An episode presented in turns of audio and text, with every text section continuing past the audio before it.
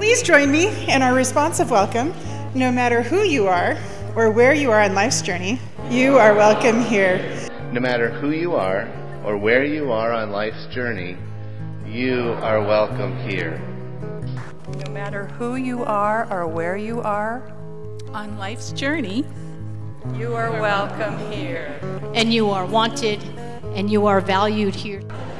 Stories of faith that connect us. We have stories of faith that connect us, whether you're in Connecticut or Colorado, the United States or Europe or anywhere in the world. We are doing, we started last week, a four week sermon series where Reverend Sarah and I are using a picture book and then a Bible story, and we're talking about how that um, helps us understand God better and helps us understand how to be Christians. And so today, the book that we're using is called The Day You Begin. And we put it up on the projector too for all of the people in the back so that they can also see. There will be times when you walk into a room and no one there is quite like you. Maybe it will be your skin, your clothes, or the curl of your hair. There will be times when no one understands the way the words curl from your mouth, the beautiful language of the country you left behind. My name is Rigoberto. We just moved here from Venezuela. And because they don't understand, the classroom will fill with laughter until the teacher quiets everyone. Rigoberto from Venezuela, your teacher says so soft and beautifully that your name and homeland sound like flowers blooming the first bright notes of a song. There will be times when the words don't come. Your own voice, once huge, now smaller, when the teacher asks, What did you do this summer? Tell the class your story. We went to France, Shayla says. These shells came from a beach in Maine a boy named Jonathan holds out a jar filled with tiny shells so fragile they look like they'll turn to dust in your own untraveled hands. My whole family went to India, to Spain, to South Carolina.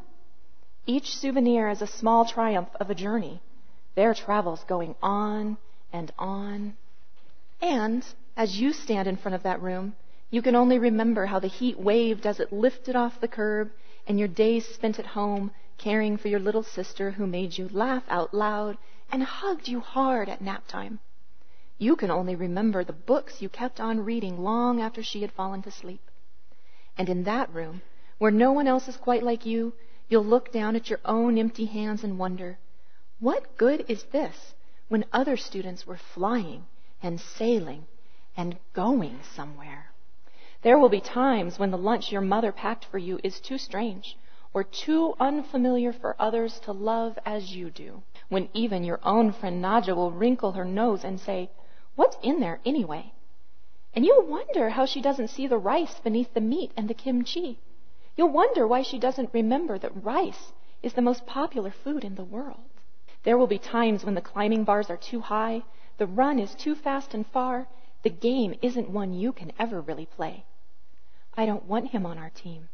You can watch. Maybe you could have a turn later. There will be times when the world feels like a place that you're standing all the way outside of.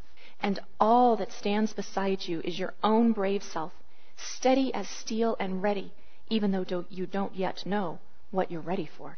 There will be times when you walk into a room and no one there is quite like you until the day you begin to share your stories. My name is Angelina, and I spent my whole summer with my little sister, you tell the class, your voice stronger than it was a minute ago, reading books and telling stories. And even though we were right on our block, it was like we got to go everywhere. Your name is like my sister's, Rigoberto says. Her name is Angelina, too. And all at once, in the room where no one else is quite like you, the world opens itself up a little wider to make space for you. This is the day you begin to find the places inside your laughter and your lunches, your books, your travel, and your stories, where every new friend has something a little like you and something else so fabulously not quite like you at all. There they are.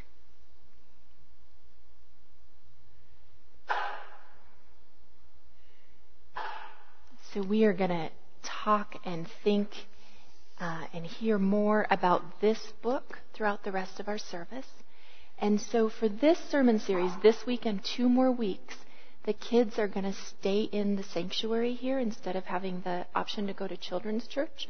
But we have a couple extra places for you now. We have this table up front here. You can be right close where you can see the things as they are happening. There's some etch a sketches on this pew up front. Those are super fun. And there is these little cozy pillows and books here. And then we still have our spaces in the back the pew bags and the coloring table and the cozy room in the back. So you can choose where you want to be during the service today. Okay? Thank you for coming up front and sharing that book with me. There will be times when the world feels like a place that you're standing all the way outside of, and all that stands beside you is your own brave self. I love that line from the book. Being an outsider can be hard. I've seen it as a resident assistant when new freshmen in college can't quite find their place and feel farther away from home than they anticipated. They forget their motivations, they have difficulty finding what makes them happy, and they feel alone when they see themselves as an outsider that can't find a way in. I've experienced it when I volunteered to be part of the Puerto Rico mission trip. I'm grateful for the Rostokai for sharing just the idea of the trip with me, even when I barely knew them. I had just graduated college when I jumped into a whole new community, a whole new group of people that I'd be traveling with, and even a whole new world of Puerto Rico itself.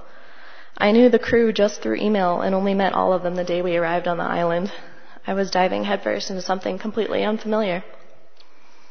But being an outsider is hard. As an RA, I worked to build community within the residence halls with games, events, and nights where we just made pancakes and watched movies to help students feel welcome and give them the opportunity to connect with new people. The most challenging part for them was to just show up to the event. That's the hardest part about being an outsider. It's showing up. It's putting yourself out there. It's making yourself vulnerable to what the world has to offer and then trusting that you'll be welcomed with open arms. It takes courage and faith that you can find what you're looking for. I've been an outsider in this group. You could guess any number of qualities about me that make me who I am, but until you get to know me, you will never really know. You could see my hair, my skin, hear my last name, San Miguel, and think that I'm a Hispanic heritage. You could even, um, well, even people in Puerto Rico thought that I spoke Spanish. You could hear my first name and think I'm not from here, but from Hawaii. But this is the day I begin. This is only my third day with this congregation, my third Sunday. Um, but because of the overwhelming positivity and community your church has to offer, I have the courage to be speaking with you today. My name is Kalea San Miguel. I was born and raised here in Longmont. I'm just half Hawaiian. I graduated nursing school in Grand Junction just in December. And I love the Puerto Rico mission trip where I had even more opportunities to get outside of my comfort zone. And I'm so thankful to be part of your community. Even though I was fortunate enough to know the Rostokai that happened to know everyone, uh, I can pray that anyone else is welcome the same way I was, with open arms and new friends that made it so easy to keep coming back. When you welcome that insider in, like me, that's the day they begin. The person who wrote a letter to the people in Rome knew what it was like to be an outsider, too. You may have heard of him if you're familiar with readings in Scripture. Maybe you know him as Saul or Paul. His name did change at one point. He's also known as the Apostle Paul. He's the one who comes on the scene as a bully. He was someone that the followers of Jesus feared. But the more I sat with it, and the more I sat with this notion of being an outsider, I realized that Paul really wasn't an outsider. He was an opposer. And there's a really big difference.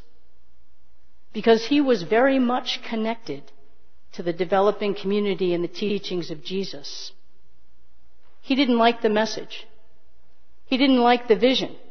He didn't agree with it. But he was very much connected to it and a part of it. He was trying to destroy it.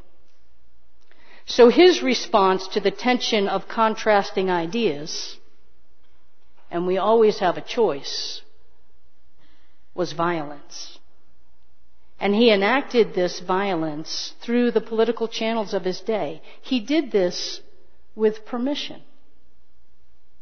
This opposition. And the reason we know Paul is not because of his opposition. There were many people who opposed the teachings of Jesus and the emerging community. We know of him and we read his letters because he was changed. He was deeply changed. He went from being a bully to being a believer. He went from being one who was feared to one who followed. He went from being a tormentor to being a teacher. He was the one that was walking on the road, and the risen Christ came to him and said, Why are you persecuting me? So Paul's once constricted heart was expanded. It was expanded with that encounter of the one that he was persecuting.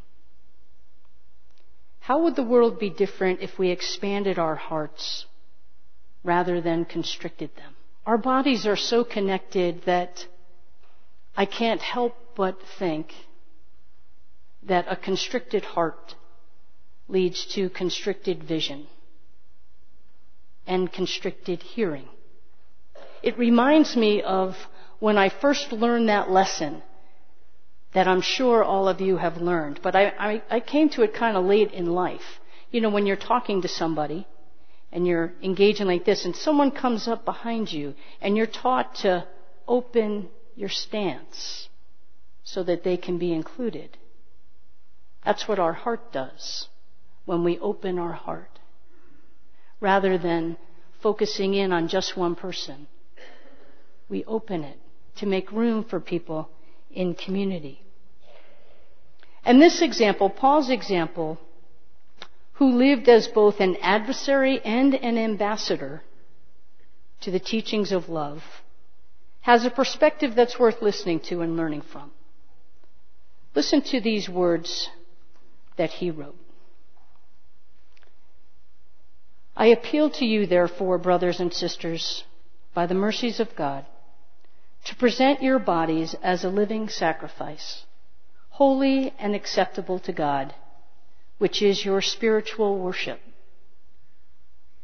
Do not be conformed to this world, but be transformed by the renewing of your minds, so that you may discern what is the will of God, what is good and acceptable and perfect. For by the grace given to me, I say to everyone among you not to think of yourselves more highly than you ought to think but to think with sober judgment, each according to the measure of faith that God has assigned. For as in one body we have many members, and not all the members have the same function, so we who are many are one body in Christ, and individually we are members of one another.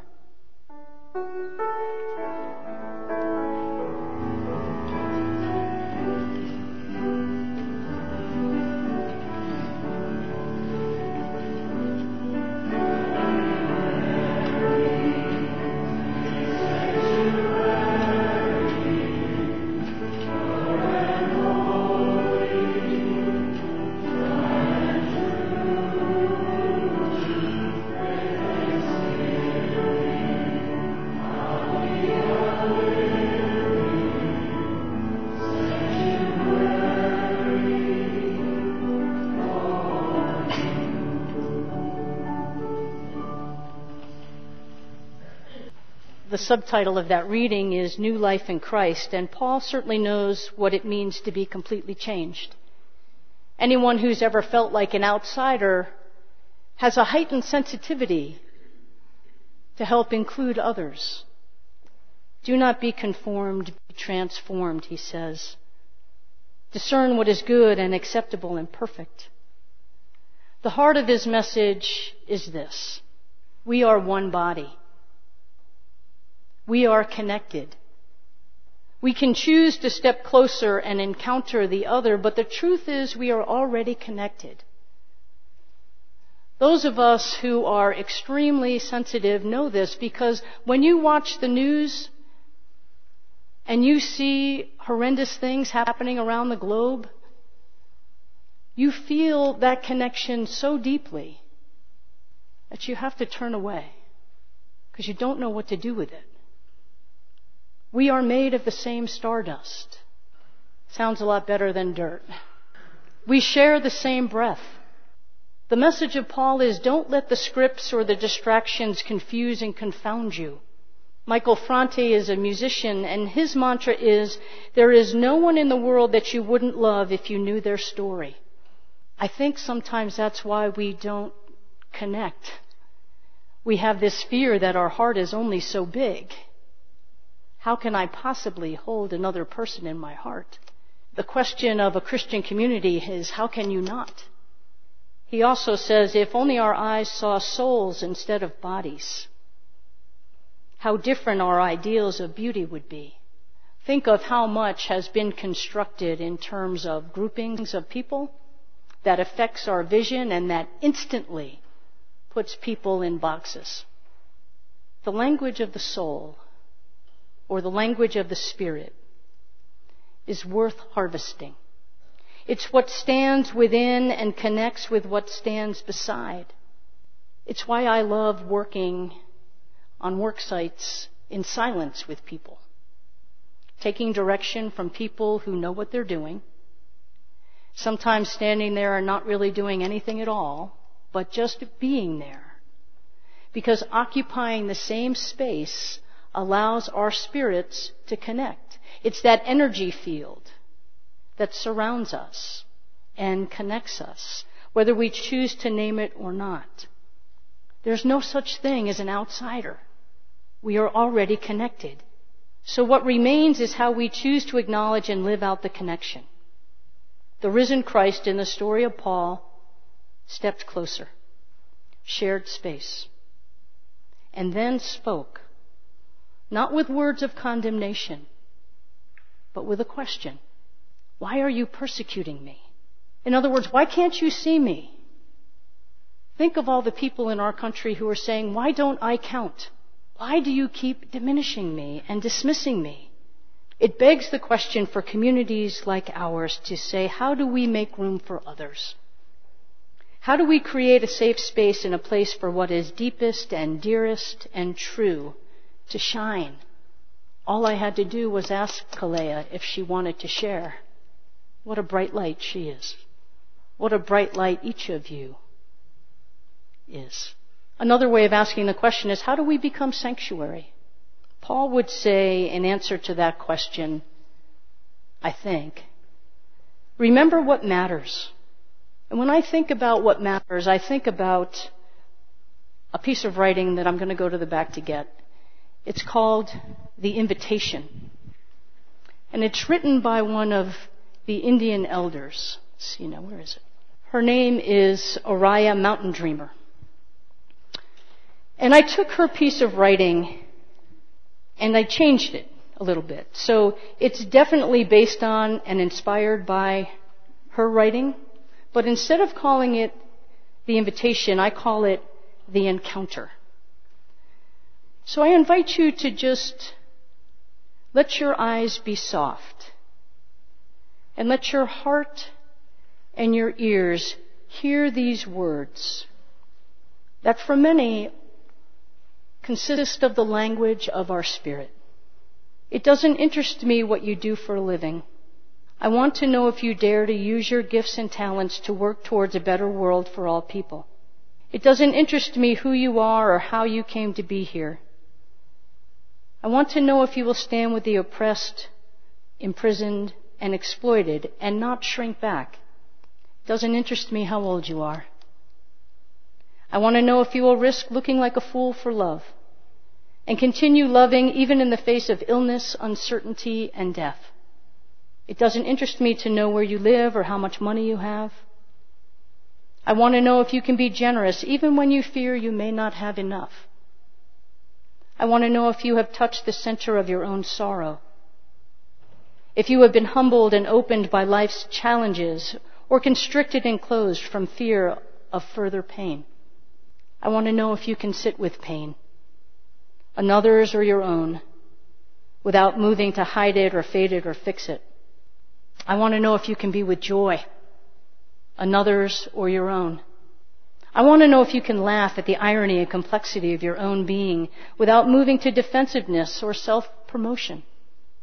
I want to know if you can see beauty in another, even when it's not pretty or easy.